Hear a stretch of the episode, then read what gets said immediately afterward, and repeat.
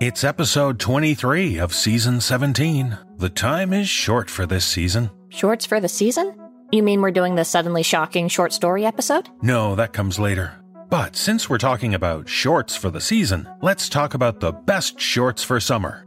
Bird dogs. Are bird dogs suddenly shocking? Bird dogs are shockingly high-quality shorts with built-in premium liners. Super comfortable. I'm not sure how shorts can be scary. Well, consider this. Bird dogs are shorts for dudes who want a comfortable fit, stretchy fabric that looks as great as it feels, and the freedom to not wear restricting undies. Oh, Lord. Are you telling me you don't... I'm freeballing, baby! Okay, I'm literally terrified by that thought. That's right. Welcome to Comfort Kingdom. I love how bird dogs look and feel. They're perfect for summer fun. I was not fully braced for this. Bird dogs feature a four-pocket design so you can keep things out of sight, including a zippered pocket to keep important things like keys or a wallet safe. I need something to wash this imagery out of my brain. That's another great thing about bird dogs. Some shorts with liners can't stand up to multiple washings. Before long, the liners wear out. But bird dogs hold up and stay strong and comfy wash after wash. I gotta admit, bird dogs sound like great shorts. They're perfect for guys or the guys in your life. Bird Dogs has a wide range of shorts for all your summer casual dress needs. Check out their khakis, gym shorts, Oxford shorts, and bathing suits, with sizes from small to triple XL. How can we check out these comfy bird dogs? Go to birddogs.com, enter promo code NoSleep, and they'll throw in a free Bird Dogs dad hat. That's birddogs.com, promo code NoSleep, and boom, a free Bird Dogs dad hat with your pair of bird dogs. Who can resist a free dad hat? Not me. So get your downstairs ready for summer with Bird Dogs. You will not take these things off, I promise you. Oh, you had to mention your downstairs again, didn't you? Listen, this is a horror podcast, and the horror has just begun.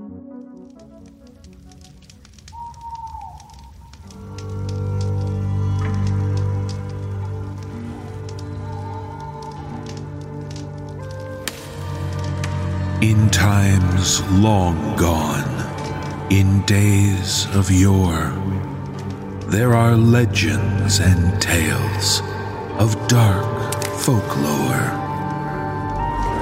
Round candlelight and fireside, the tales are shared, enchanting dark secrets in hushed tones declared. And from those days, both present and past, we beseech you now to brace yourself for the No Sleep Podcast.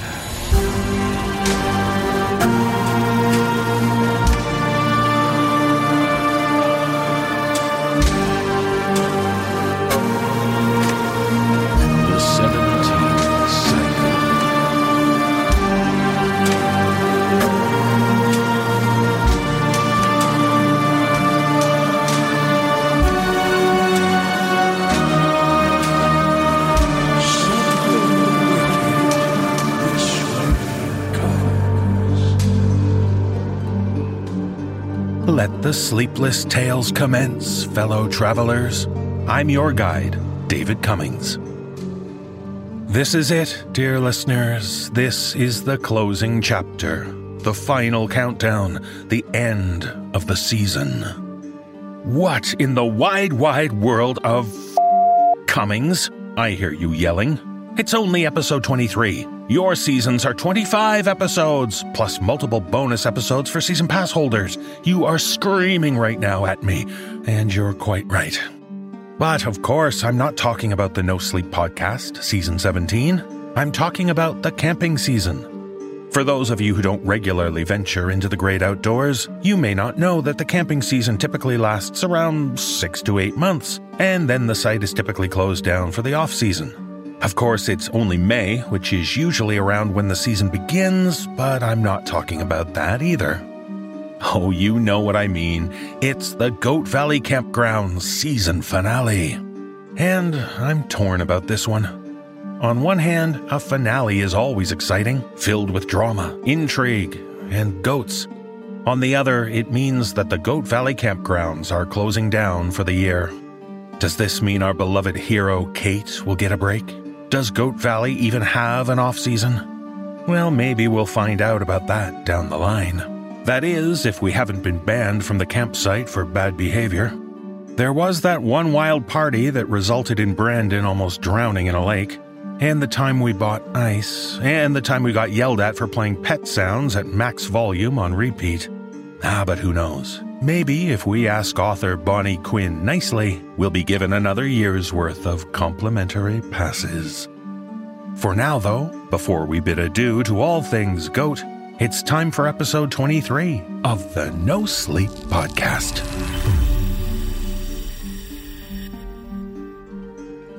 In our first tale, we join Robbie. After the loss of his mother during a thunderstorm as a child, he's always struggled with an acute fear of the violent weather pattern. Therapy helps, but not entirely. And in this tale, shared with us by author D.D. Wikman, when Robbie becomes trapped in his car due to an unexpected storm, he must confront the root of his fear. Performing this tale are Graham Rowett and Tanja Milosevic. So don't take shelter under trees, don't stand out in the open, and don't wave a large metal rod in the air. If you do, you might end up developing astrophobia.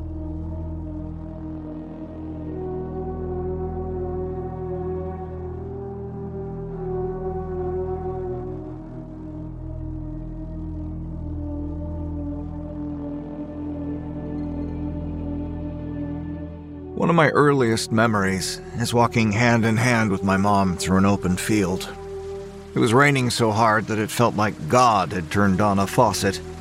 We'd been picking mushrooms all day, and I sloshed around with a pair of boots that were way too big for my feet.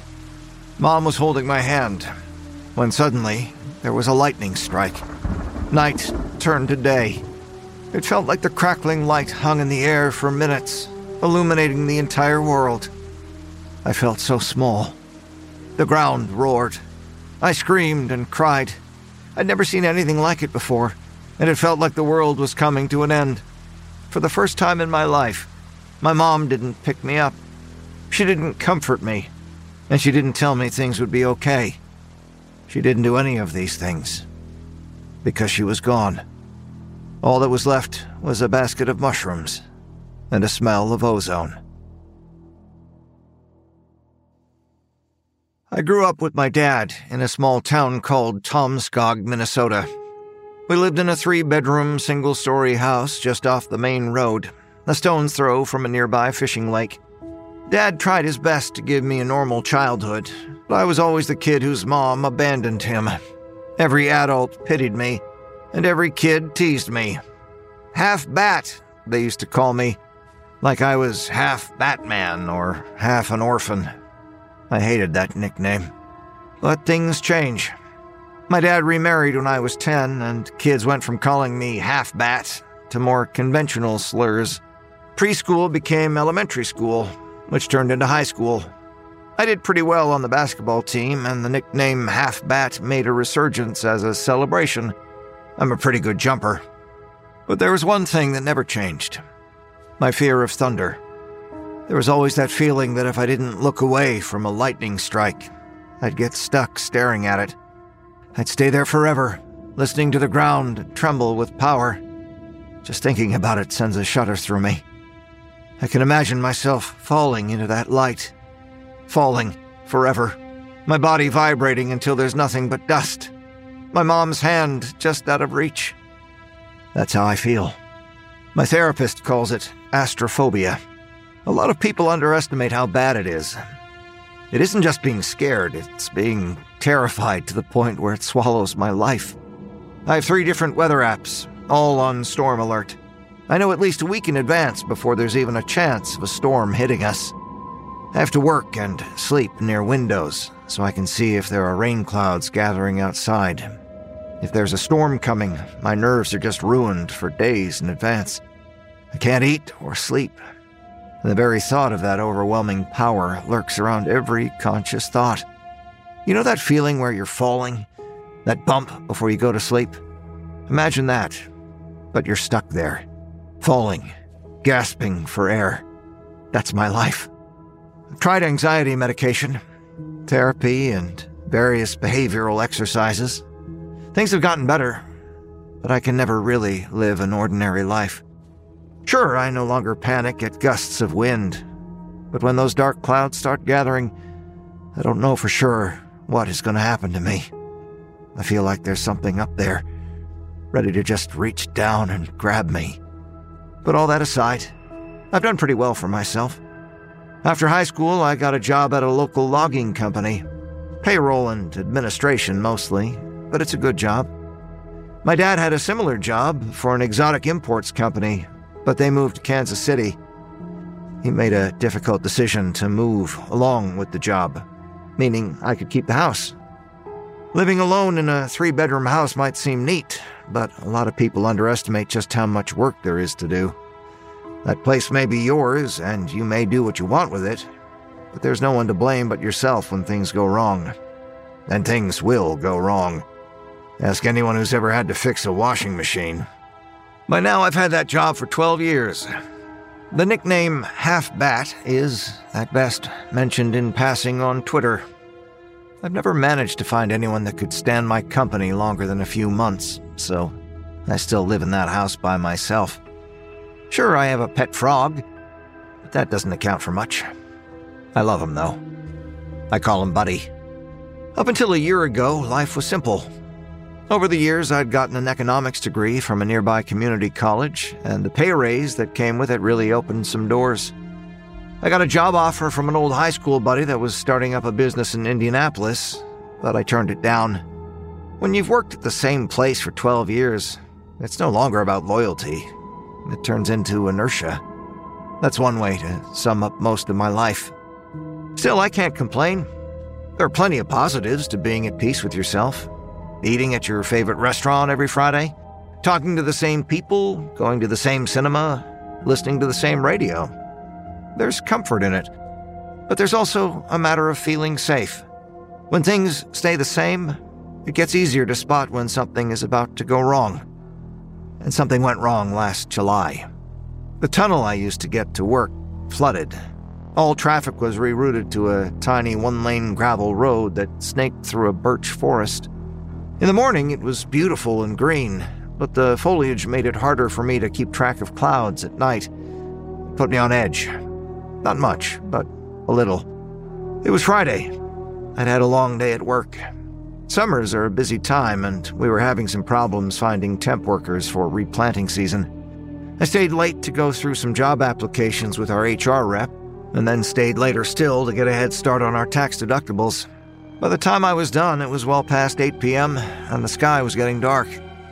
I could feel my pulse rising as I walked to my car. The air was humid, and the sky was darker than usual. There were plenty of telltale signs of a sudden rainstorm. As I locked myself in my car, I was on the edge of hyperventilating. None of my alerts had warned me. This thing came out of nowhere. I put on my headset and dialed my therapist, Dr. Henriksen. She talked to me for a few years after taking over for Dr. Michaels. We'd made some progress, but therapy is mostly about maintenance rather than miraculous breakthroughs. I'd only called her emergency number once over the past 4 years. I once locked myself in my basement and couldn't make myself leave, not knowing if a storm outside was truly gone. Now I needed her help to get home. If I didn't leave soon, I could get stuck out there, and if I panicked while driving, I could get in a serious accident. I put the keys in the ignition as the first dial tone came through. It took 3 rings before she answered. A few raindrops spattered on the windshield. My heart skipped a beat. Robbie, are you okay? I'm sorry, I was having trouble thinking. There'd been no alerts on my phone. No forecast warning me. July weather can shift rapidly, but this was ridiculous. I can't get home. I don't know what to do. It's raining. You're doing fine, Robbie. Remember what we say about control. You're in control. I'm in control. It was a common mantra. To forget the illusion that our bodies control us and embrace the fact that we can steer our emotions. By acknowledging how we're affected, we can control the way we respond. Comforting words aside, I was having trouble staying rational. Mind over matter seems reasonable on paper, but paper can't stop a lightning strike. Are you at home? Are you safe? No, I'm in my car. I'm going home. Robbie, are you in any condition to drive? I don't know. I think so. Put both hands on the steering wheel. Can you do that? I could, and I did. There were more raindrops now. The wind was picking up. I could see my hands shake. I'm in control. All right. I'll stay with you. Keep breathing. Feel your lungs. Things were going pretty well, all things considered. I stayed on the main road, turned on the windshield wipers, and tried to take long breaths. I forced myself to stay in control, to occupy my mind. Dr. Henriksen didn't say anything, but I could hear her stay on the line with me. The single-lane gravel road was nothing but mud. Tracks from the other cars were almost 5 inches deep, and I couldn't see a single piece of gravel. The tracks were filling up with rainwater. The road was slightly uphill, and I was starting to have doubts. I'd be stuck out there, in the woods, with a force of nature homing in on me. I felt the clouds reaching out to me. I was an ant under a magnifying glass. I stepped on the gas. Make or break, I was at least gonna try. The tires immediately spun, and I drifted backwards. I had to reverse back onto the main road. I hit the brakes and buried my face in my hands. I don't know what to do. What do I do? Can you go back? I could, but there was no shelter in the admin building. I might as well just stay in the car. I'd considered this scenario before and talked extensively about it in previous therapy sessions. It doesn't matter. I'm screwed. Oh my God. Look, Robbie, you always have a choice. If you can't go back, you have to try again. So I did. I put the car in reverse again, gained some distance, then stepped on the gas. I got further this time. When the tires once again started to spin, I was afraid I'd lose control completely. I slid in and out of the tracks until I finally got some traction. I cheered, and Dr. Henriksen cheered along with me. I passed the hill and started crawling through the birch forest, inches at a time. I got to a small clearing when the wind suddenly stopped. I could hear my heart beating as I looked out to the passenger side. Something was coming. I felt it in the air. Robbie, is everything... The call disconnected. I held my breath. The car was stuck. Suddenly, there was no rain. Not a drop. I stared out at the open clearing, watching the dark clouds twist and swirl above. It was like staring down a wild animal. I couldn't turn my back on it. I was frozen in place. Then... lightning struck. That same terrifying vein of light. It spread across the clouds and spiked into the clearing. I couldn't look away. I was lost in it, just like I'd been when I was a kid. I could feel my eyes burn and my body aching to run. Still, I stayed, and I stared, hands on the wheel. I realized I was conscious enough to think. I could count. Several seconds passed, and still the lightning hung in the sky. The world was still bursting with white light, but the sky hadn't begun to tremble with thunder yet. I was looking at the frozen bolt when I noticed something glittering in the air outside the car. The raindrops hung in midair, as if suspended from the clouds. Time stood still, and my eyes were fixed on the lightning. My fear had reached a level beyond panic. My mind broke. I couldn't help but laugh as I felt the adrenaline tickle my nerves. Dr. Henriksen, you wouldn't believe. I just gave up. I couldn't believe what I was seeing, and I had to make sure I wasn't dreaming. My whole life I've been told that lightning strikes were instant and deadly. Yet here it hung like a thin tree from a vast, dark canopy. I stepped out of the car. I forced myself through the deep mud and onto the grassy field. I could feel the hairs on my body standing up, my mouth tasting copper. The burning in my eyes was replaced by a gentle warmth, and my pounding heart settled into a steady, forceful beat. I was through the looking glass, finally confronting my fear. It was comforting, but I wasn't alone. Silhouettes. People coming out of every corner of the field. At first a handful, then a dozen. In a few seconds, 100. People stepped out of seemingly nowhere, all to watch this deadly spectacle. Strangers walked past me, just a few feet away. Some young, some old, some dressed, some naked, all enraptured by the lightning. We were drawn in like moths to a flame. A surge was moving through the field, white tendrils whipping back and forth like snakes, sparks flying, stinking of ozone. As the strangers around me stepped closer to the center of the field, I could see them degenerating. Hair sloughing off, skin rotting, clothes turning moldy and damp, falling off in chunks. They were leaving trails of their own bodies behind them, like slugs dragging themselves across sandpaper. Then, as the tendrils inched closer, they turned to dust, popping soundlessly, like balloons. Quiet. I locked eyes with a young woman standing hand in hand with a little boy on the other side of the field. I couldn't stop myself from recognizing her. Her mushroom basket still held tight, the boy with boots too big for his feet.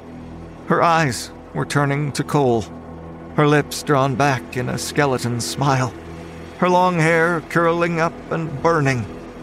She was looking at me. Time didn't matter anymore. This was happening, had already happened, and would happen again. Mom. The instant a tendril touched her leg, she let me go. She didn't take me along. Not then. Not now. Thunder.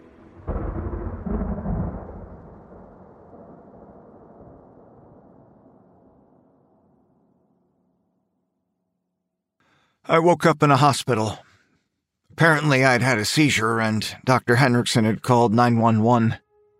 My car had been towed and I'd been out cold for close to 16 hours. Everything smelled like ozone and my legs were shaking. My dad drove up from Kansas City to be there when I woke up. My stepmom brought me jelly beans. I want to say I haven't been scared of lightning since that night, but that'd be a lie. Now I know there's something waiting for me. There's something happening that has already happened and will one day happen again. That light will come for me someday. I know it. Those tendrils will reach for me. I took a job in Indianapolis. I figured a change of scenery would do me well and that staying away from that open field was the sensible thing to do. I brought my pet frog with me. Buddy is adapting better than I am. Still, it is nice to be half bat again. High school friends have a way of clawing their way back into your life. But even here, even now, I can't shake the feeling that this isn't over.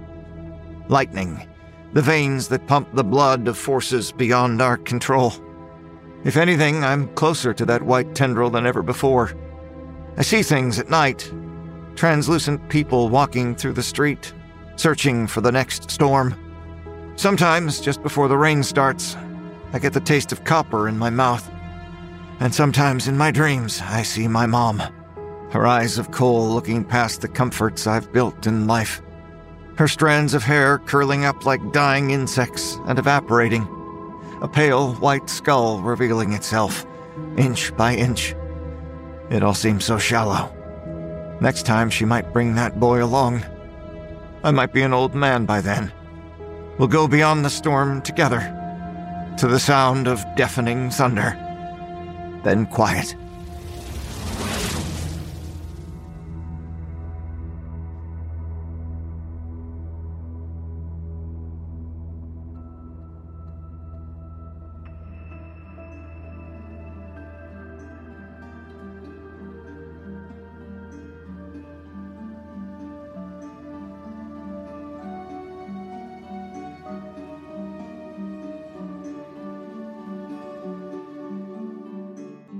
A family bereavement is difficult.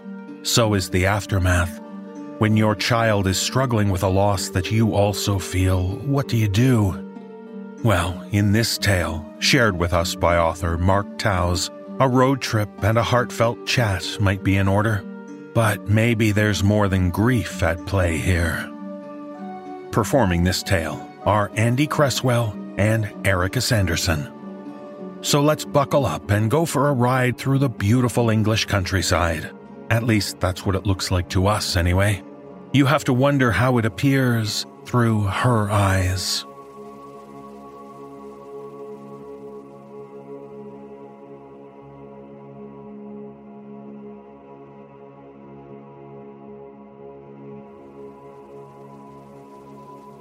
Standing in the doorway, squinting into daylight that she rarely sees these days, my daughter, Fiona, watches me cleaning the car.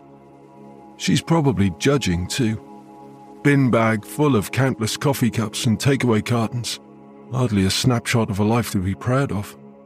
Feeling the irony after insisting yesterday we take the drive together, I offer a smile. "Ready, darling?" Over recent days, she's become more sullen than usual. Today, she looks especially withdrawn, exhausted in fact. Pallid skin emphasizing sunken eyes. Sometimes I stand by her bedroom door, listening to her tossing and turning, crying, moaning, mumbling under her breath. It breaks my heart. Her mother's death hit her for 6, and I feel like a helpless bystander, witnessing the echo of who she once was. Without a word, she saunters over to the car and slinks into the seat. Isn't time supposed to heal, not let things bleed out? Jenny's voice plays in my head. Look through her eyes, not yours. Judging, always fucking judging. Emptying the box of rubbish into the already full recycle bin only compounds self-disgust. It was all couscous and fresh veg when Jenny was around. I tried for a while, I really did. But just like with my marriage, it wasn't long before I started with the shortcuts. Always looking for the easy route was another of Jenny's favourites. We were seeing a counsellor when Jenny got the diagnosis. Umpteen sessions in, but we seemed to be sinking further into each other's misery. If truth be told, I think news of the illness only made her resent me more. That she would be spending her last few weeks with someone she no longer respected. Feeling like giving up before even starting, I fall back into the driver's seat. Where are we going anyway? No eye contact, staring straight ahead, wearing her face like a declaration of war. You might want to shut your door first. She refuses to move, lips pursed, not even a blink. I'll do it then. I thrust myself from the car, making a big deal of marching to her side. It happens even quicker these days.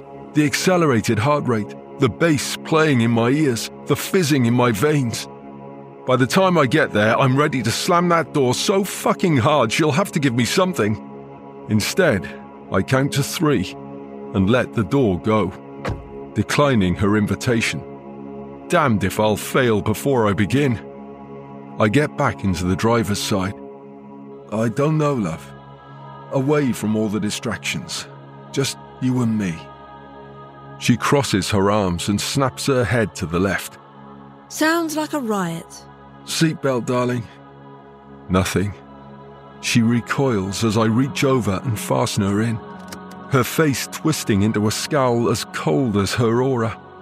Holding my tongue, I start the engine and slowly bring the car out of the weed-infested driveway, noting how morose the house looks these days.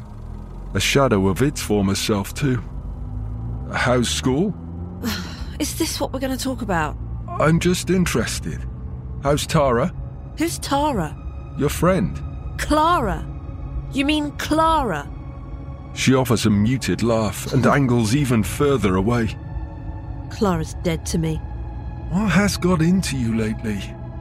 All that's missing is a cigarette and a tumbler of whiskey.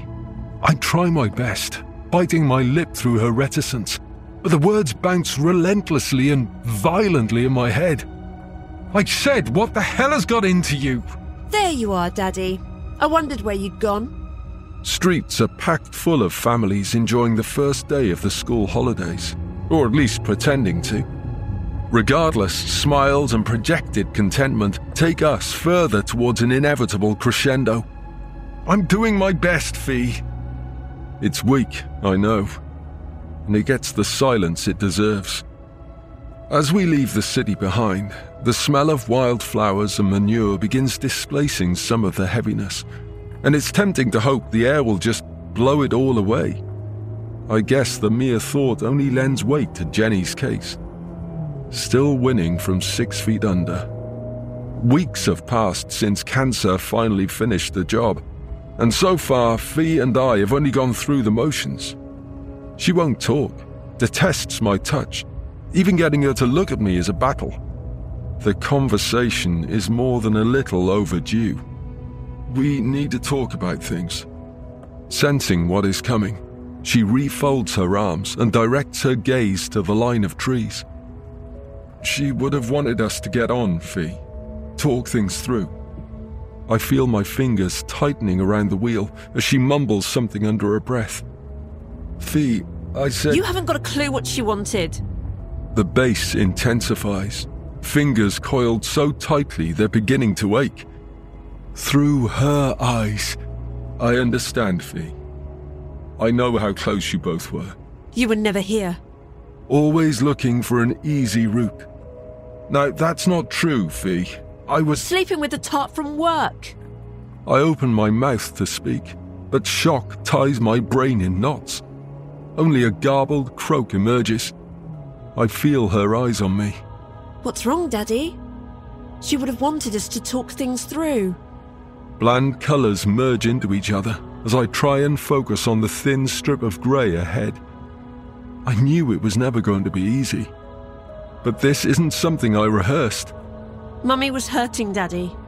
Hurting so bad. How could you do such a thing? Easy route. I told Jenny. I couldn't live with myself. But I can't believe she would tell Fee that she would leave us with this. Your mother and I talked about it. I made a big mistake, Fee, a colossal one. I ended it as soon as Mum got sick. That's what you told Mum, but you didn't end it, did you? And Mummy knew. I was so tired, beside myself with grief and worry, and she listened. I did try and end it, but I got so lonely, so weak. She made me feel like I was more than just a carer and a father, as though I was a whole person with needs and wants of my own. I swear, Fee, Mummy said you'd try and squirm from the truth. What kind of man cheats on his dying wife, Daddy? Guilt and discomposure twist my insides as I search for my next words. How did Jenny know that I saw her again? Did she have people watching me? We were careful. So careful. She was surprised you told her in the first place. But I guess from her deathbed there wasn't a lot she could do. Fee... Don't you think that's weak, Daddy? Stop it, Fee. Stop what? We're just talking things through, aren't we, Daddy? That's what you wanted, isn't it, Daddy? Blood pounds in my head, and I can taste copper at the back of my mouth. The heavy canopy above locks in the dimness, and I see no light ahead. Come on, Daddy. Let's chew the fat, shoot the shit, spill the beans. The sequence throws me. But she's always been an avid reader, like her mum, picking up slang, throwing down lines.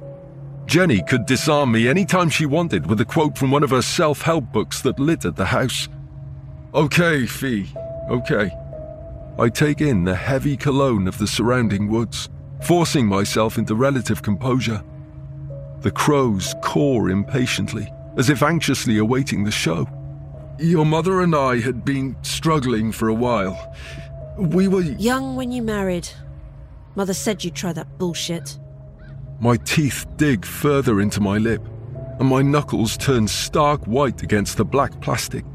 It sounds as if the crows are mocking me now. Sorry, Daddy. Carry on. But I think you can do better. I think you can do better. One of Jenny's favourites that used to drive me through the fucking roof. Inhale, exhale. Inhale, exhale. Sometimes people change, and expectations can... The crackle of laughter surprises me. She puts one hand to her mouth and frantically waves the other towards me as if I'm little more than hilarious. My instinct is to scream at her to stop. But I've no control here. She has it all. Goddamn fucking crows. Finally, she wipes a tear from her right eye and recomposes. Oh, you're a hoot, Daddy. It's just like Mummy said it would be. I don't even know where we are anymore.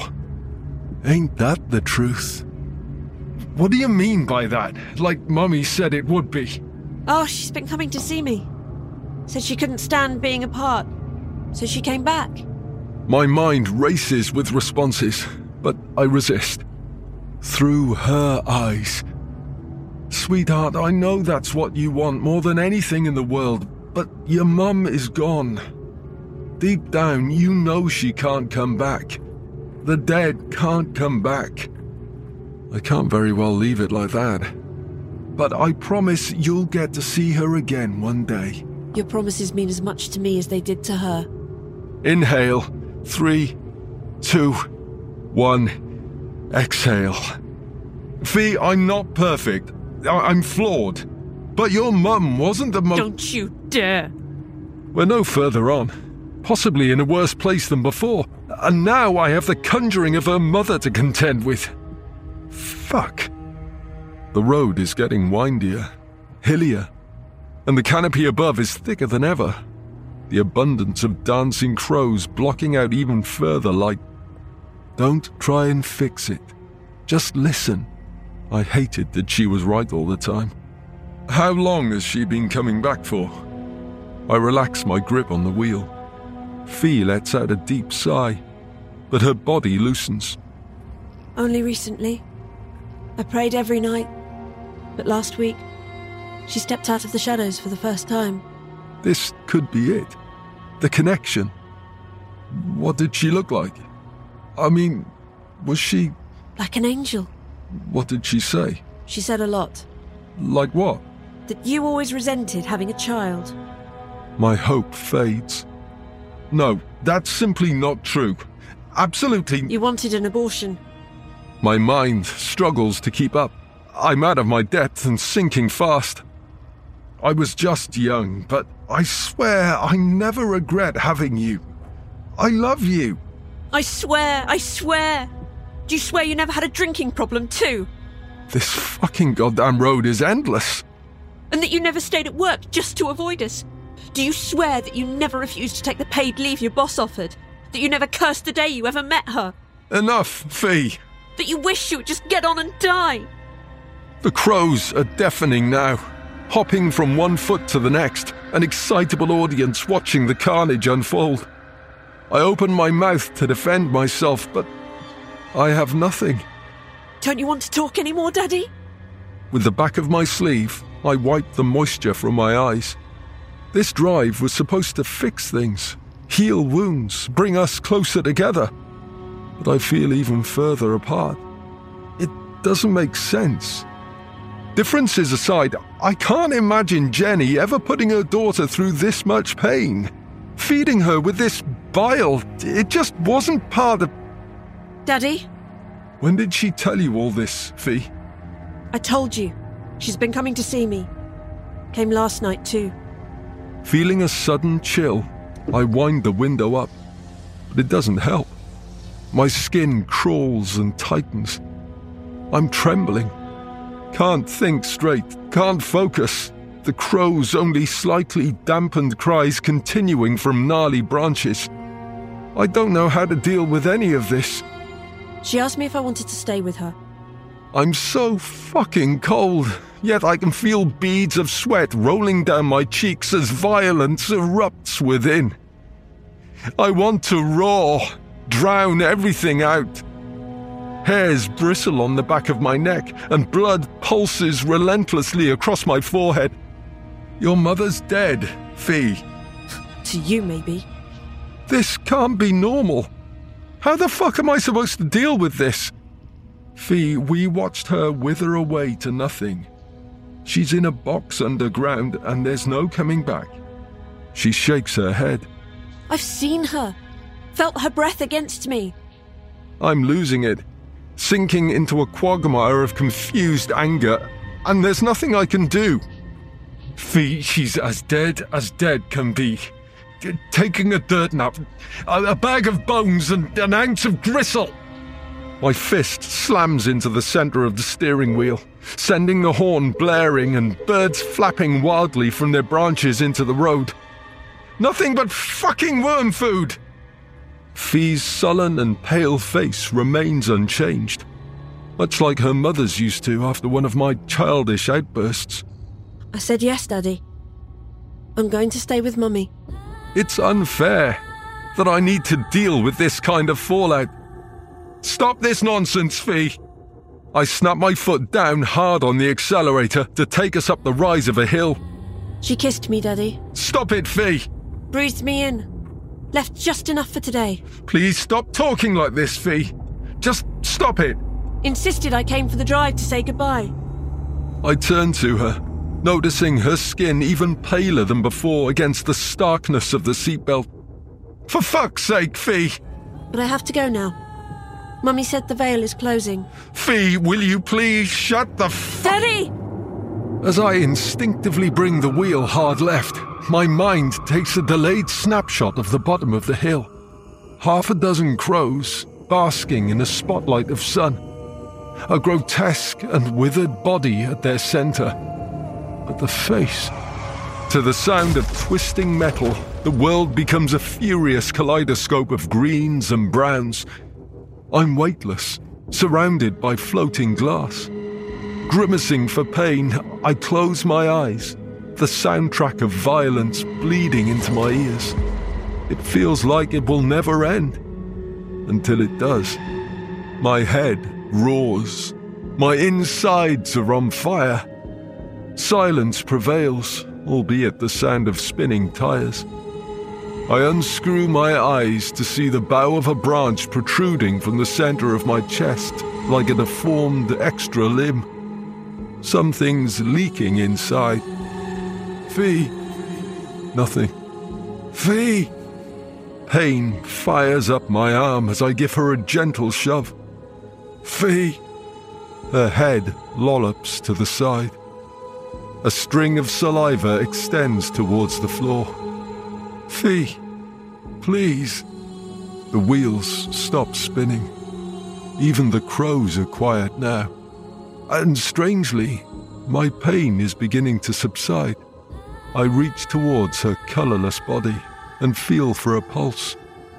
Not a mark on her, but she's gone. Breathed me in.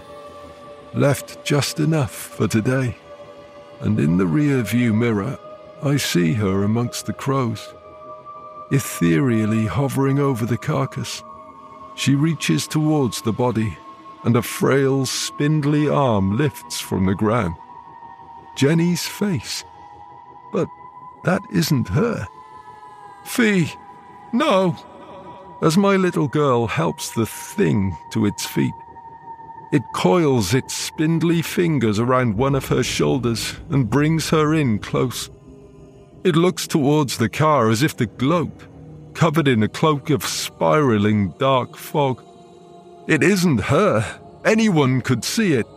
Perhaps aside from a grieving daughter, through her eyes. Only a rasp emerges as I scream after Fee. I feel nothing now, numb, and I know I'm on borrowed time as I watch the thing that stepped out from the shadows leading my daughter away. I can see the trees through Fee's midriff, only slightly distorted by the black wisps of cloud that begin surrounding her, courtesy of the darkness to her right. Tugging at the spindly arm protruding from the blackness, Fee turns to offer a solemn wave.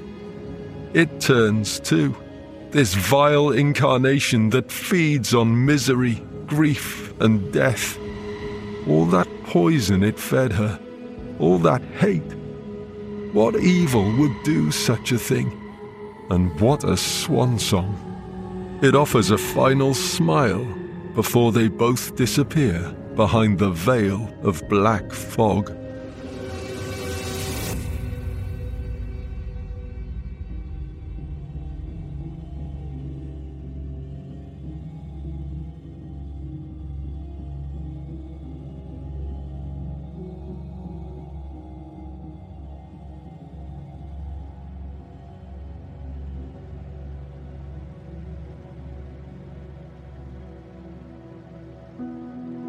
Well, that was a dark tale for Mother's Day. Time for a quick break from this maternal mischief. Hey, so season 17 is almost at an end, right? Correct. 2 more episodes, and soon season 18 begins. I'm a season pass 17 holder. You're not going to automatically subscribe me to season 18, right? No way. We don't have auto-renewing memberships. That practice isn't the way we like to do business. I'm glad to hear that. I just got dinged by another company that auto-renewed a full year's subscription, and there wasn't even a warning.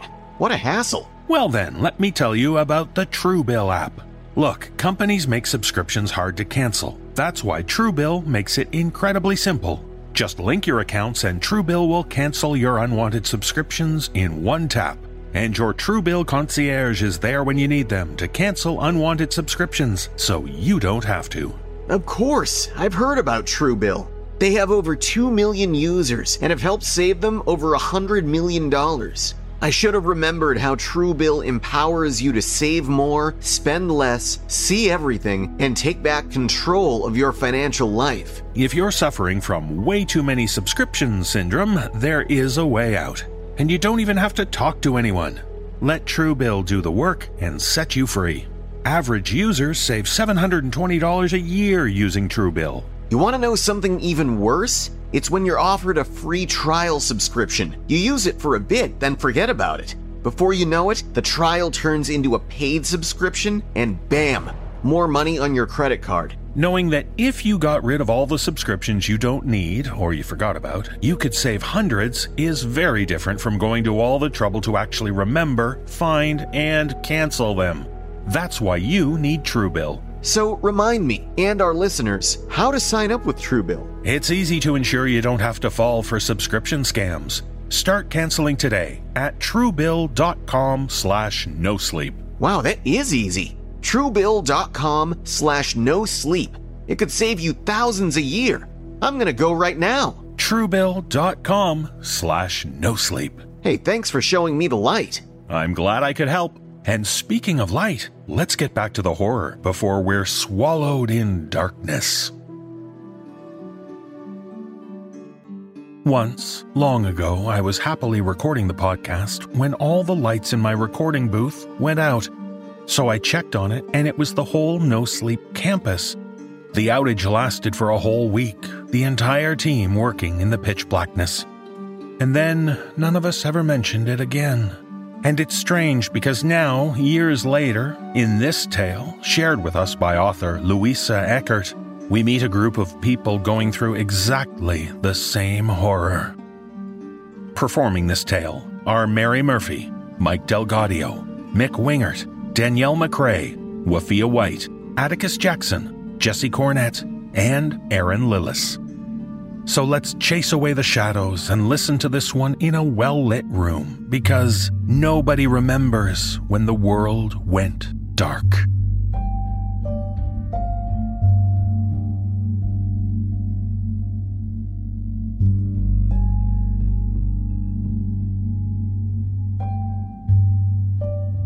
I've never thought about any date more. The anniversary is coming up soon. I wonder if that will help anyone remember. I was on a bus then, crawling away from Savannah.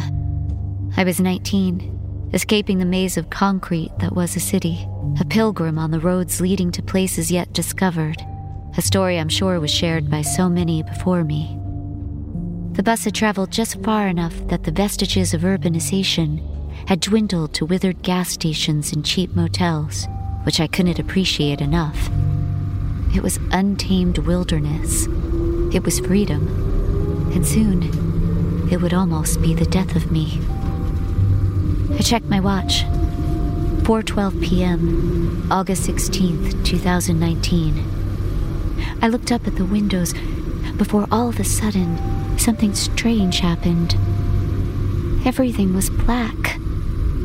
There was nothing. For a second, I thought that I had fainted, but I could still hear the low, endless hum of the bus, and not a moment later, the screams of everyone around me. The words, "I can't see anything," were a shared chorus that rose and fell when we all realized that our vision had simultaneously fled. The bus reached a swift halt. I could hear the doors swing open, releasing the stream of passengers onto the road. Last time I had looked out the window, there was nothing save the trees and straight, endless road. I stood up, gripping the seat in front of me, before moving to the aisle and pushing my way forward. I could feel hands grasp from either side, searching for something to hold on to. My feet bumped into something sprawled across the floor, but I found no hesitation to continue on until I climbed out and onto the asphalt. The same commotion had continued on out there. Like so many others, I'd left my backpack on the bus. So I turned around and tried to board, but the screams inside made me hesitate, and the flood of people never seemed to stop. I quickly wandered off to the grass by the bus, where the screams still reached, but gradually thinned out. I heard people talking about leaving, finding a way back to Savannah or somewhere else nearby for help. When I found the courage again, I returned to the bus doors and was prepared to climb in before someone spoke to me. "Can you get my stuff?" I flinched when he spoke. "My food is in there, and I'm going to need it to leave." "Where are you going?" I couldn't fathom walking anywhere. "I'm with a group of 4 other people. There's a military base about 20 miles out. We're going to get help." I was able to grab the man's supplies, but the meager laptop bag didn't seem like it was carrying a lot. When I located him, he was with a group of other people, who I was promptly introduced to. The man who had approached me was Stephen, and he was a physician at the military base. Then there was Claudia, Tess, Marcus, and Wade. We briefly shared hypotheses about the situation. A gas leak was the only reasonable one that surfaced. We tried to find a way to call the police from each other's cell phones, but either we couldn't find our phones or none of them worked. But Stephen promised us that if we contacted the military, we would all be rescued and they would help us regain our vision. Marcus was the one who created the roll-calling system. It was the only way to recognize who was nearby. Marcus would shout, "Roll call," and we'd all repeat our names like in a classroom. Claudia, Wade, Stephen, then me, Chris, and Tess. Once that was instituted, we turned to Stephen for any direction to the military base. "We're on a road that goes straight there. We just continue forward." So we did just that. Most of the other bus-formed groups split off, wandering their own ways, branching off into the surrounding open woods. I never knew what they were looking for. Some followed us towards the base, but after a while, we gained considerable ground against them until we never heard them again. Every so often, one member of our group would stop and place their hand on the ground, just to confirm that we were still on the road. Even in a situation like ours, things seemed to slip our mind, and the asphalt would seem to blend in with the rest of our senses, despite the loss of one. We would talk to keep our minds off it, venturing through random topics of our lives, playing games, racing each other.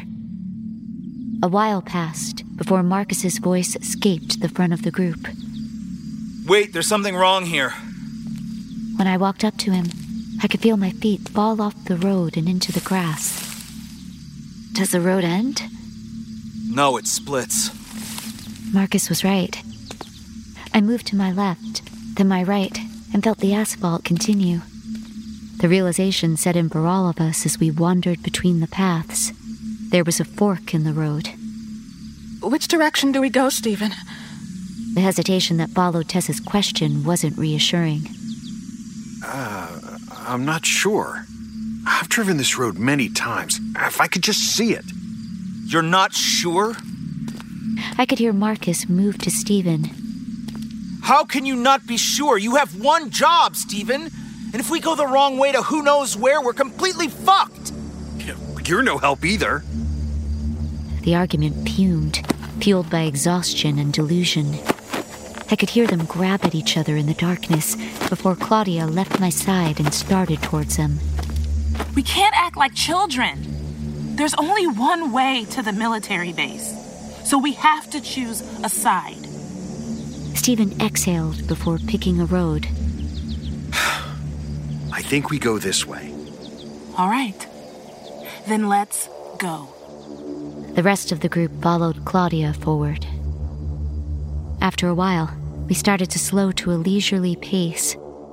I don't think any of us were suited to walk for miles, as we had been plucked from our lives and thrown into an unfamiliar situation. I was only wearing everyday clothes inappropriate for long treks, and the only shoes I sported were a cheap pair of slip-ons. After a few hours of walking, I felt like the only thing left on my feet was a thin sheet of rubber. Not long after, the group called for a break.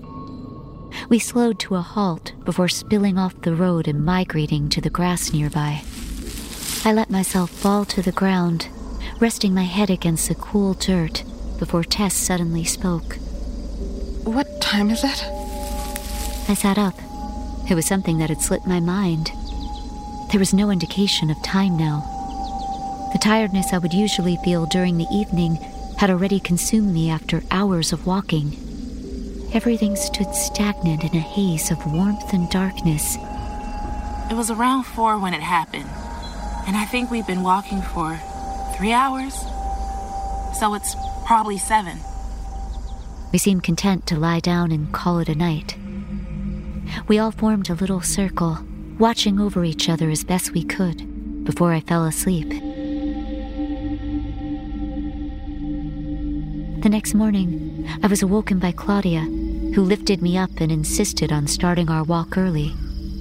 There was nothing to wake up to, and my stomach growled. I wondered if we would ever find food out here. Roll call. Claudia. Wade.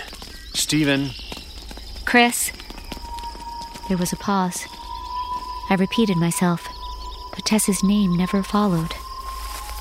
We searched for Tess in the grass, our knees pushed in the ground, hands scouring for any vestige of her.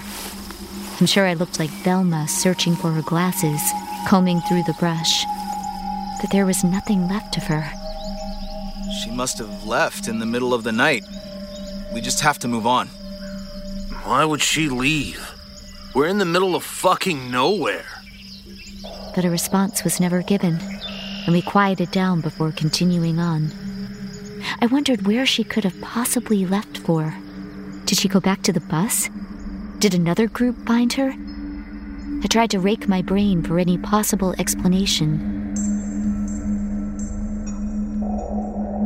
There was nothing else said between us, the hot sun beating down as we sluggishly sauntered forward.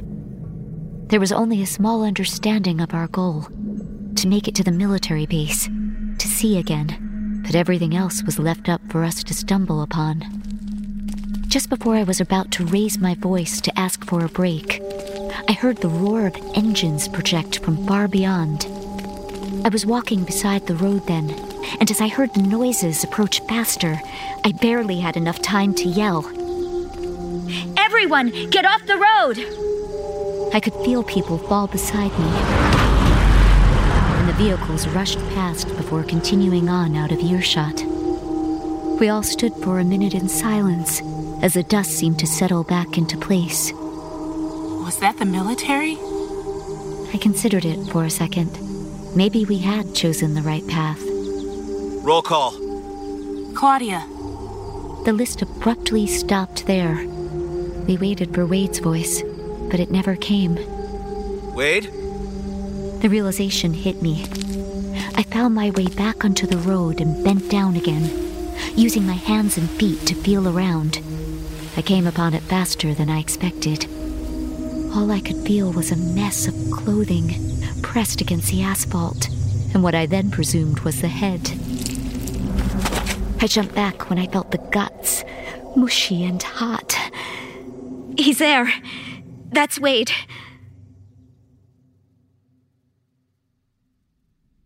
No one found the strength to move his body, or whatever remained of it. I could barely believe it, even when we continued on and away from him. Now there were two of us gone. I couldn't shake the thought of who would be next. But after Marcus insisted that we had to keep moving, a new thought consumed me. Who were they, the people in the vehicles? If we had screamed for them to stop, would they have? Were they military or someone else? No one wanted to believe that the vehicles were anything else but soldiers escaping into the city to rescue. Maybe they had found some sort of cure. The rest of the day wasn't very noteworthy. We seemed to grow tired quicker, and I could feel myself getting more and more dehydrated as the temperatures only seemed to rise. No one had food, nor water, or anything else to construct any sort of hope. We only had the military to look forward to, but at the rate we were crawling at, it seemed like a dream that we would never reach. The following day was just as similar as the last. The morning roll call was thankfully standard, and we were able to start earlier than the day before. We slept that night, thirsty and starving. At this rate, it wouldn't be long until one of us succumbed to malnutrition. But the next day brought a new hope.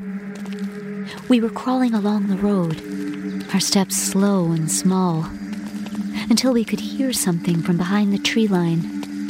It was voices, new and unfamiliar. Who's out there? How many of you are there? 4! We're from a bus a few miles back. Where are you? Can you see? Sticks cracked as a group of people seemingly emerged from the brush. I didn't know how many of them there were, but I already felt outnumbered. We're a family from a town nearby. We can't see anything either. My brother was hurt. Do you have a doctor? I'm a physician. Stephen moved away from my side.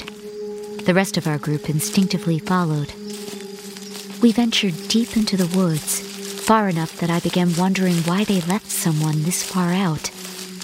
But Marcus and Stephen were engaging in an ordinary conversation with the two people, whose names we learned to be Nika and Josephine. So I tried to unarm any doubt I had about them. After a while of walking, Nika finally told us to stop. We're here. Let me go get him. He left us. I felt Claudia walk up beside me. Do you realize how long we've been walking for? I tried to shrug off her suspicion, but it bit at me, and the darkness didn't help.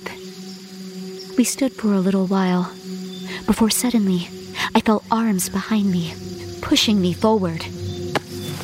They threw me onto the dirt. Claudia and Stephen fell next to me, then Marcus. I heard something escape the trees, and soon it felt like we were surrounded by people. Marcus tried to regain his ground and stand up, but he was only shoved down again, this time harder. Foreign hands wrapped tape about my wrist and ankles, preventing me from any sense of movement. To my right, I could hear Claudia and Stephen struggle, as if something similar was restraining to them. Roll call. Claudia. Stephen. Chris. Be quiet. If you stay that way, it won't hurt as bad. What are you even doing? God has abandoned us. He has plunged our world into darkness and has left us to roam it blindly. But there is a way to see again. I know there is. We tried it on my brother, but it failed. I can't experiment on myself or Micah or any other family member anymore. We don't have anything left to test on. Think of yourselves as a sacrifice for the cure. We'll just start down the line. Before I barely had a second to process the situation, Claudia's scream escaped near me. A scream so haunting that I can recall it years later. I heard someone carry her away, so far that I couldn't hear her anymore. Then I heard Marcus lifted off the ground. He must have been only a person away from me, because I could hear Stephen beside me, begging for Mika to stop, asking him where he was taking them. The footsteps returned back to us, and then next to me. Stephen was picked up and thrown forward towards some unknown place. Just as the footsteps began their path towards me, I found the sense to scoot backwards, out of the line and away from Mika and Josephine and their group. I heard someone shouting, and as I continued to crawl away, the voices hushed, and silence consumed them. It only took me a second to realize that they were trying to hear me out, waiting for me to even so much as breathe. Close to me, I could feel their boots rise and fall, searching the grass for any remnant. After the footsteps wandered off, I was able to peel the tape bindings from my ankles. I stood up and moved in what I could only assume was forward. As I ran through the trees, I heard the sticks crack beneath my shoes, but the sound only propelled me faster. I heard a sound rising from the distance, the sound of engines. But these engines blared differently. They were louder and more numerous. Suddenly, a voice boomed across the road, and I instantly moved backwards. United States military, help is coming. I ran towards the road, but the vehicles had long passed when I reached it. I collapsed on the ground, my mind and legs in a similar throbbing pain. I laid that way for what felt like hours, until I opened my eyes and I was back on the bus.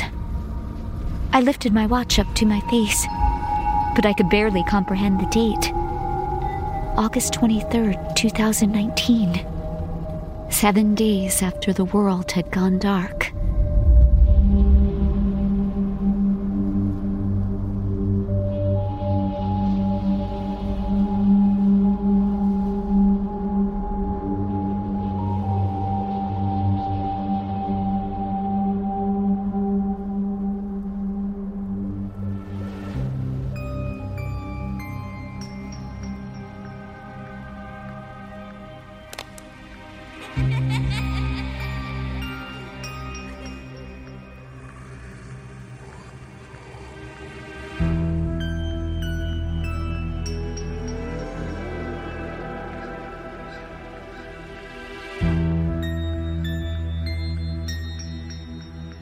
Welcome to Goat Valley Campgrounds.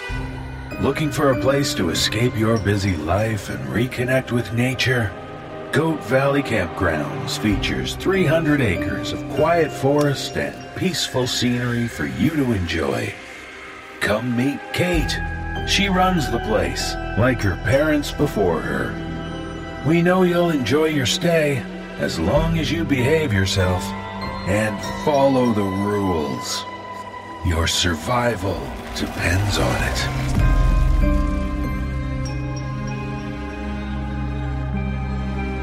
The NoSleep Podcast presents Goat Valley Campgrounds by Bonnie Quinn.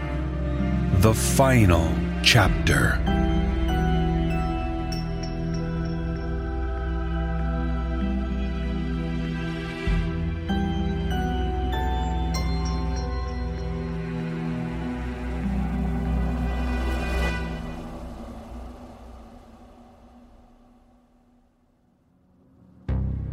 I was in the vanishing house. There was water. It was rising so quickly and the consistency was thick, like it was pulling me down and I was dragged under. It felt like falling, like I was tumbling in a current that was taking me deeper into the morays. And I curled around the cup I still had clutched in my hands. I clamped my fingers over the improvised cover for it, layers of plastic wrap and rubber bands, because that was all I could think to do in my panic. I couldn't spill the cup. He would be so angry. I couldn't let it spill. Then I remember nothing else until I woke in a strange place, wrapped in blankets and laying next to a fireplace. My name is Kate, and I think this is Goat Valley Campgrounds.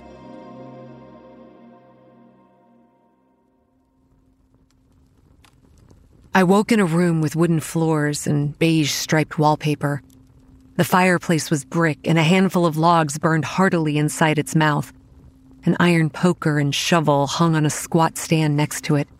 I sat up, slowly, letting the faded quilt fall off my shoulders and onto the floor.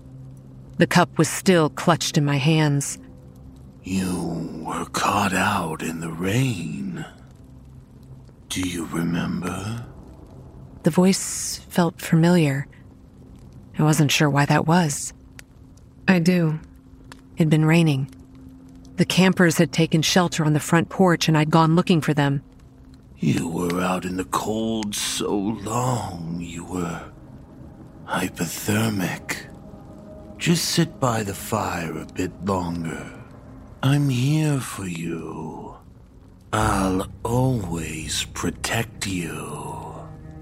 Something stirred in the back of my mind. Never in my life had anyone said they'd protect me. I remember my own mother, the strength of her arms, the lines of her muscles as she held something down against the ground, her grip taut on a knife handle. We can't protect you. You'll have to learn to do this on your own. And she'd slit the monster's throat and let it bleed out into the dirt. I wondered who this voice was then, that it would make such a promise to me. It no longer felt as familiar as it did, more like a voice I'd heard in a dream. I could feel the edges of my memories fraying the more I tried to examine them, trying to place who it was that was behind me. You were so cold and exhausted when I brought you inside. Its tone was soothing. I felt heavy listening to it, and it was an effort to keep my eyes open. Do you want to sleep some more? You can sleep as much as you want. You don't have to fight anymore. Not in my house. You can finally rest. I slumped to the ground, laying down on my side, and I stared at the fire. It blurred before my eyes, and I teetered there on the verge of sleep. But then I shifted, trying to get my head into a more comfortable angle, and Perchta's needle pricked my collarbone. The voice was over me. I couldn't see it. It remained just out of my eyeshot, but I felt its presence hovering over my body like a shroud. I felt it draw the blanket up and lay it against my shoulder. Its touch reminded me of dry leaves. Do you love me? Something felt off. I fingered the edge of the needle I wore stuck through my shirt. It was bitter cold, I realized. There was no warmth from the fire in it. I stretched out my fingers towards the flames and felt no heat. You don't want my love. Everyone I love dies. A hiss, and the presence recoiled. I continued reaching out until my fingers touched the flames, and then my entire hand was in the fire and it licked at my skin, and I felt nothing but cold air. I felt the drowsiness slipping away, and I pushed myself up. Then I stood, taking the skull cup as I did. I turned. The room vanished into darkness beyond the edge of the firelight, and I heard a creaking noise, like a strained rope swaying back and forth, and ragged, uneven breathing. It paused. I heard the catch in the back of its throat, and it spoke again. If you will not love me, will you worship me? I reached to the side and my hand closed on the handle of the iron poker. It felt real enough. I took it with me and stepped forwards to the edge of the light. I worship no god and no power. Worship demands obedience, and the only obligations I will carry is to my land and my family. I stepped into the darkness. I no longer heard the creak of the wooden floor as I pressed forwards, straining to place the movement of the rope and the ragged breathing. Somewhere above me, I hefted my improvised weapon uneasily. Do you fear me? The fire sputtered and died. I felt its breath stir the hair on the back of my head. I fear death. I whirled and swung, and the poker passed through empty air. I backed up. I fear failure. but I don't fear you. Show yourself, master of the vanishing house! The quality of the air changed. It thinned. It left a faint, metallic taste on my lips, and then I could see. There was no light source, merely a lifting of the darkness, and before me hung the master of the house. A human torso with the legs and head of a deer, hanging limp from the rope bound tightly around its legs. The fur was stained with black blood from where its bonds cut through its flesh. Its eyes were empty, black hollows where they once were, and dead moss hung off its antlers. Its wrists were bound together, the arms dangling lifelessly before it. It rotated slowly on the rope that held it aloft. A line bisected its belly. Then it split open, the upper body tipping back to reveal the insides, a mouth with a black throat, and a tongue and white teeth slick with something like ink. The liquid dribbled down its torso as it spoke, ran along the grooves of its antlers, and dripped onto the floor. Do you fear me now? Buddy, you are asking the wrong person. I have a dead girl knocking on my window every single night, and every morning I get to listen to her be dragged off by a monstrous beast, and that's probably among the least of the horrific things I've witnessed. Now where is the sheriff? I brandished my iron poker for effect. I'm not sure it made a difference. He didn't love me.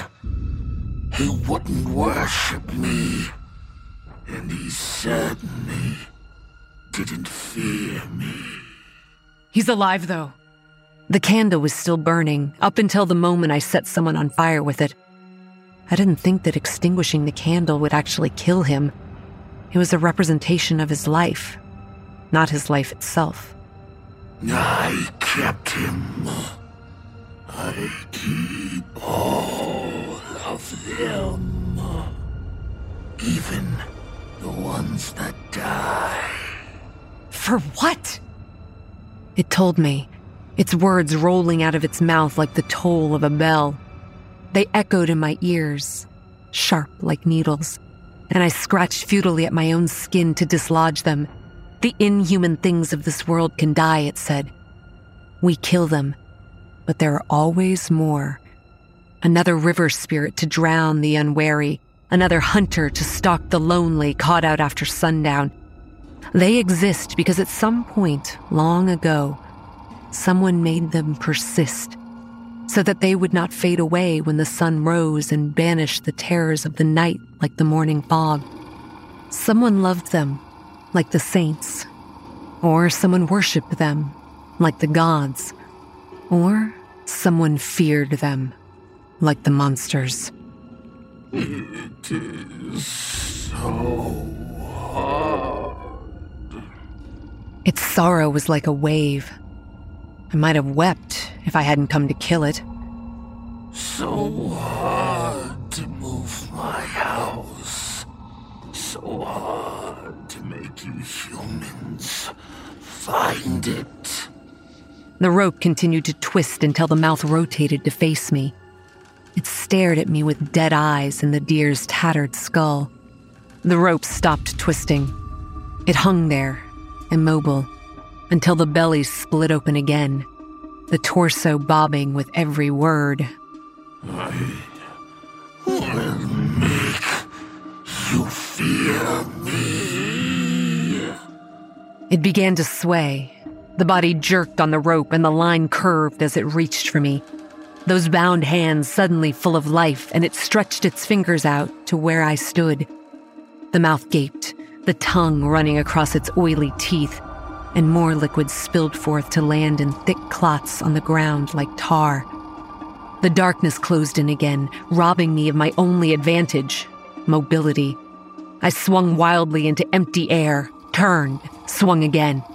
Keep moving, I thought, because while I could no longer see the monster, perhaps I could keep it at bay if I just kept moving. I felt the brush of air touch my cheek. I swung, and the iron poker continued its arc without ever meeting resistance. The creak of a rope from somewhere to my right. I turned abruptly, swung again, stumbling because panic had not given me the presence of mind to catch my balance first. A hand closed on my hair, a jerk, sudden, bright agony, and I was suspended in midair. My feet kicked wildly at empty air. I clutched at the fingers holding me, gripped the ropes that were bound around its wrists, trying to get purchase enough to take the strain off the back of my head and give me leverage to fight. My fingers slipped off the ropes, wet with black blood, fastened so tight that it was like they were simply part of its skin. I felt liquid splatter on my forehead and slide down past my eyebrows, and I closed my eyes tight, desperately hoping it wouldn't get in my eyes. My skin was numb along the path it traced. More fell onto my shoulders, like rain on the t-shirt I wore. The needle stabbed into my collarbone. Fear me. Fear me. More black liquid splattered on my neck and face. I let go of its fingers and my hand closed on Perchta's needle instead. It came loose at my touch. I stabbed the heavy metal needle into the creature's wrist. It shrieked. Its arms went slack and I fell, landing hard on the ground. My left foot struck the iron poker, and I seized it and scrambled to my feet. From all around me came the frenzied shrieks of the creature and the groan of the rope as it struggled to support its frantic writhing. The darkness lifted a fraction, enough that I could see its writhing silhouette, jerking like a fish on a line. It was weak. It admitted as much.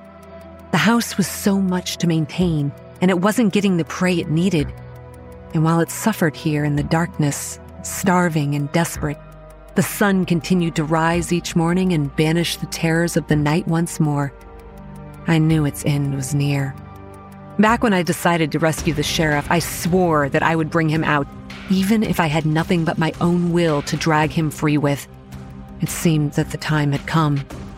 I am my mother's daughter, after all. I said nothing. I felt nothing but cold, smoldering rage, an old anger that was kindled to life long ago. Perhaps when I watched my aunt choose her death, or perhaps when I helped my father bury his horses, or perhaps when I came of age by strangling my childhood friend. I hefted the iron poker in one hand and walked up to the master of the vanishing house. I raised it, let it fall, throwing my shoulder and hip into its path to lend it the mass of my body. The meaty impact of each blow traveled up my arm, past my elbow, and into my shoulder. I felt the resistance of bone, and then the softness of when they shattered, the sickening crunch, echoing through the chamber. The needle fell from its shattered arms and landed at my feet. Fear. This time, it sounded like it was begging. I continued to swing until my arms ached and I was panting, covered in sweat.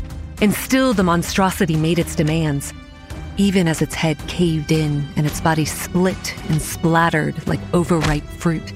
Its legs and pelvis dangled from the ropes, and the rest of it lay in a puddle of meat and bone and blood at my feet. And still it cried out, barely a wet gurgle, but a cry nonetheless. And while it could no longer speak intelligibly, its words still echoed in my mind. Love me. Worship me. Fear me. Make me. I don't think that what I did next came from my own mind. I think I was guided, and considering the source, I'm okay with that. I knelt beside its broken form. I whispered to it gently that it was okay, that this was the end and that it was time to go. I picked up Perchta's needle. The white thread was still threaded through its eye, and when I touched it, it began to grow. The threads multiplied, weaving together into a single strip of cloth, and the whole of it elongated into a thin white sheet, a shroud, a funeral shroud. It fell over the monster's body, black bile soaking into the cloth, and then it was still and silent. And the words I spoke over it were not my own, but they were a blessing, a rite. And then it was dead. The house shook around me. It went still a few seconds later, groaning ponderously, and then another tremor shook it. I glanced around me in panic. An attic. The roof was close by overhead, and the floors were roughly hewn wooden slats. In the corner lay the sheriff. I ran to him, dropping to my knees. He was breathing, but he didn't stir as I shook him. Around me, the house creaked and moaned, and another shudder sent a shower of dust and wood splinters over my head and shoulders. The cup. The last item. I hastily jerked off the covering and forced it up to his lips, tipped it, and most of the liquid ran out and onto his chest, but some of it went into his mouth, and I saw the movement of his throat as he swallowed. I gave him all of it. I had to, just to get some inside him. Still, he didn't move, and behind me a beam collapsed, taking part of the floor with it as the house shook yet again. Come on, wake up! Wake up! The liquid wasn't enough. There had to be something else ingested before the poison activated. So I found a broken beam, easy enough with the house collapsing around us, and I cut my palm open on a jagged splinter of wood. I fed him my own blood. And he came to and vomited black liquid onto the wooden floor. I threw his arm under my shoulders and yelled that we had to go. We had to move. He was dazed, but my words stirred him into action, and he stood shakily and staggered along with me, even as his body continued to convulse and bring up more and more of that sickly liquid, thick as tar. We made it outside, and were halfway to Brian's car when the house collapsed behind us. I put the sheriff on the ground by the road, and he continued to vomit into the grass. Kate? Kate! I'm here. We're okay. I was afraid you were still inside. What's happening to the house? I killed the master. It's dead. But, let's be certain. Get the gasoline. Let's burn this place. We put the old sheriff in the backseat of the car. Then Brian and I, we soaked the remains of the house and then burned it into ash.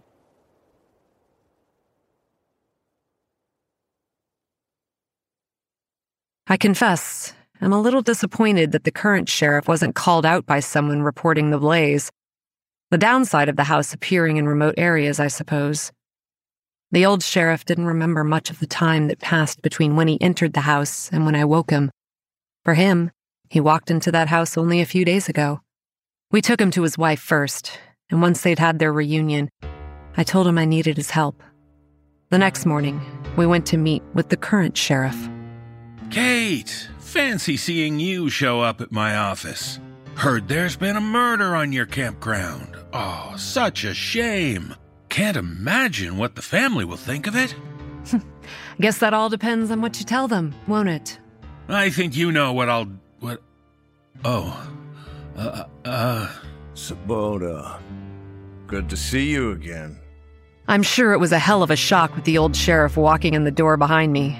1 minute, Sabota is wearing a shit-eating grin, thinking that I was here to concede and talk about selling the land, and the next minute he's white as a sheet, thinking he's seeing a ghost. Which is a reasonable thing to think. But no, the old sheriff was back, and he sat himself down in the only chair opposite the sheriff's desk, and I stood at his shoulder. I know you're new at this job, Sabota, and you didn't get the benefit of having me around to guide you through learning the ropes. And I'm sure you take your position very seriously. But around here, sometimes certain things need to slide. You see, the campground brings in a lot of money for a lot of people around here. The locals are behind me, and They are at the moment. But once they start feeling that pinch in their wallet and start wondering how the mortgage is going to get paid, well, your support will dry up real fast. And I think you know how the locals deal with folks that endanger our town. Are you threatening me? Just laying out the facts. Now, Kate's family here has a bit of a reputation, I know. I'm sure you've been listening to the troublemakers, but you listen hard enough, and you'll find that there's far more people who feel that they're an asset to the community and put their necks on the line. to keep people safe. You're doing them a real disservice by bad-mouthing their name. That campground is dangerous! Of course it is. But at least it's contained. And your job around here is to make their lives a bit easier by lending your assistance. Sometimes that is mere paperwork, sometimes it's cleaning up a body or two, and sometimes it means a little more, like risking your life to drag someone out of a vanishing house.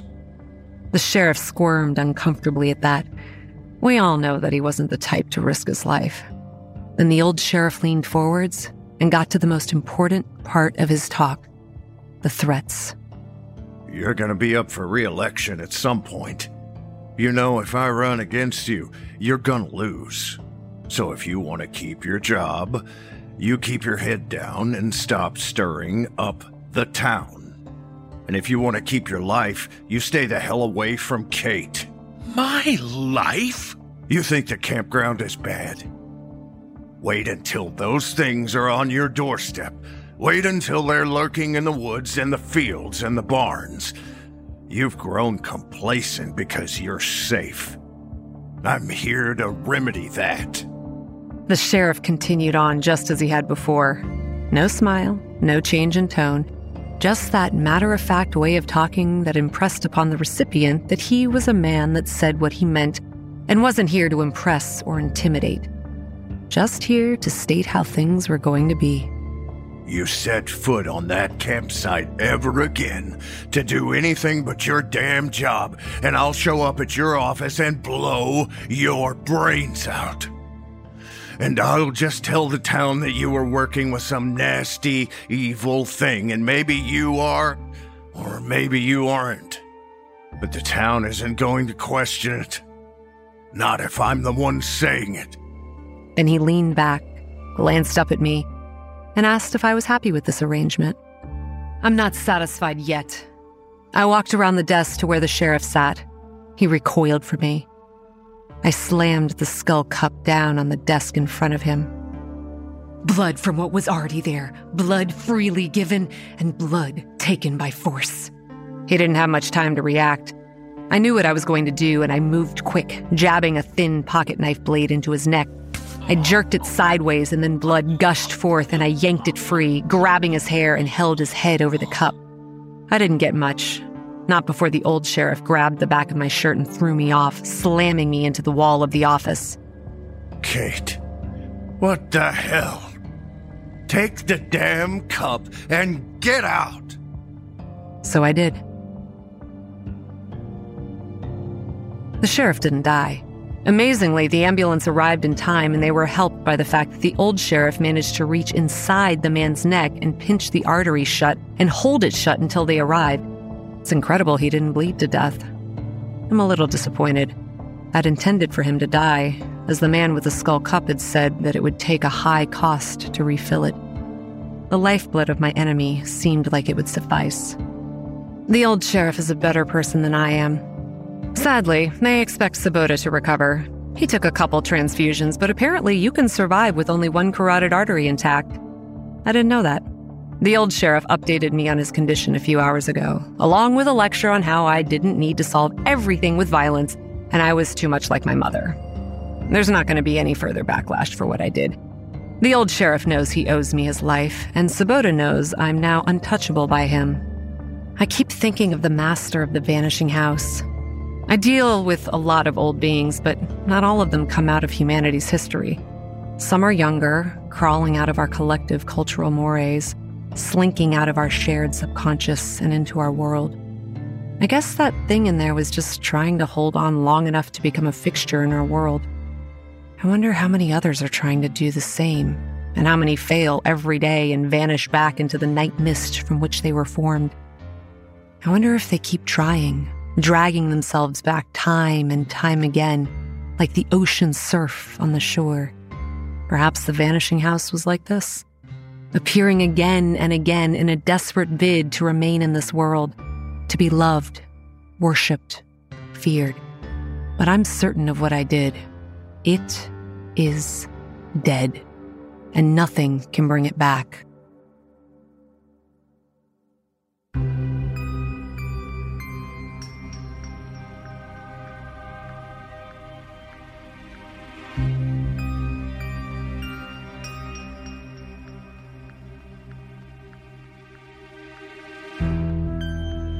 The Goat Valley Campground series was written and adapted for audio by Bonnie Quinn and co-written with T.J. Lee.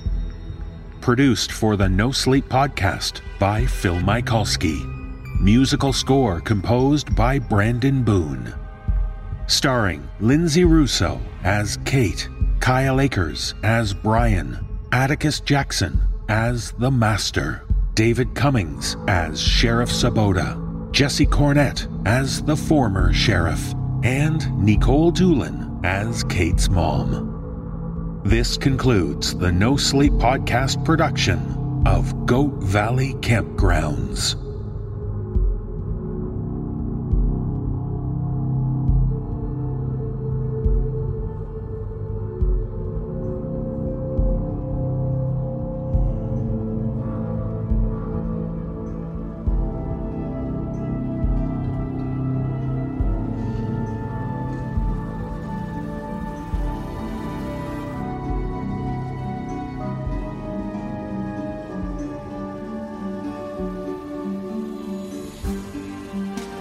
As the fires wane and embers glow, our stories cease as shadows grow.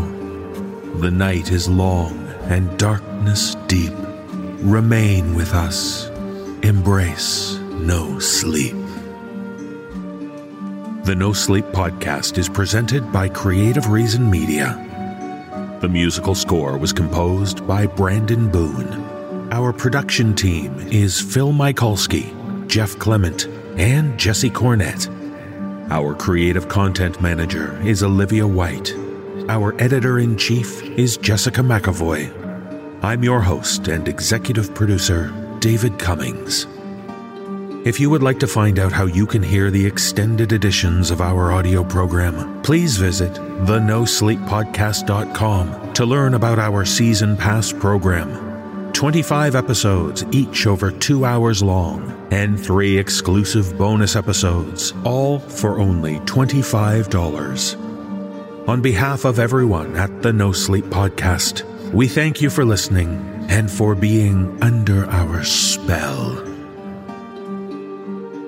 This audio production is copyright 2021 and 2022 by Creative Reason Media, Inc., all rights reserved. The copyrights for each story are held by the respective authors. No duplication or reproduction of this audio program is permitted without the written consent of Creative Reason Media, Inc.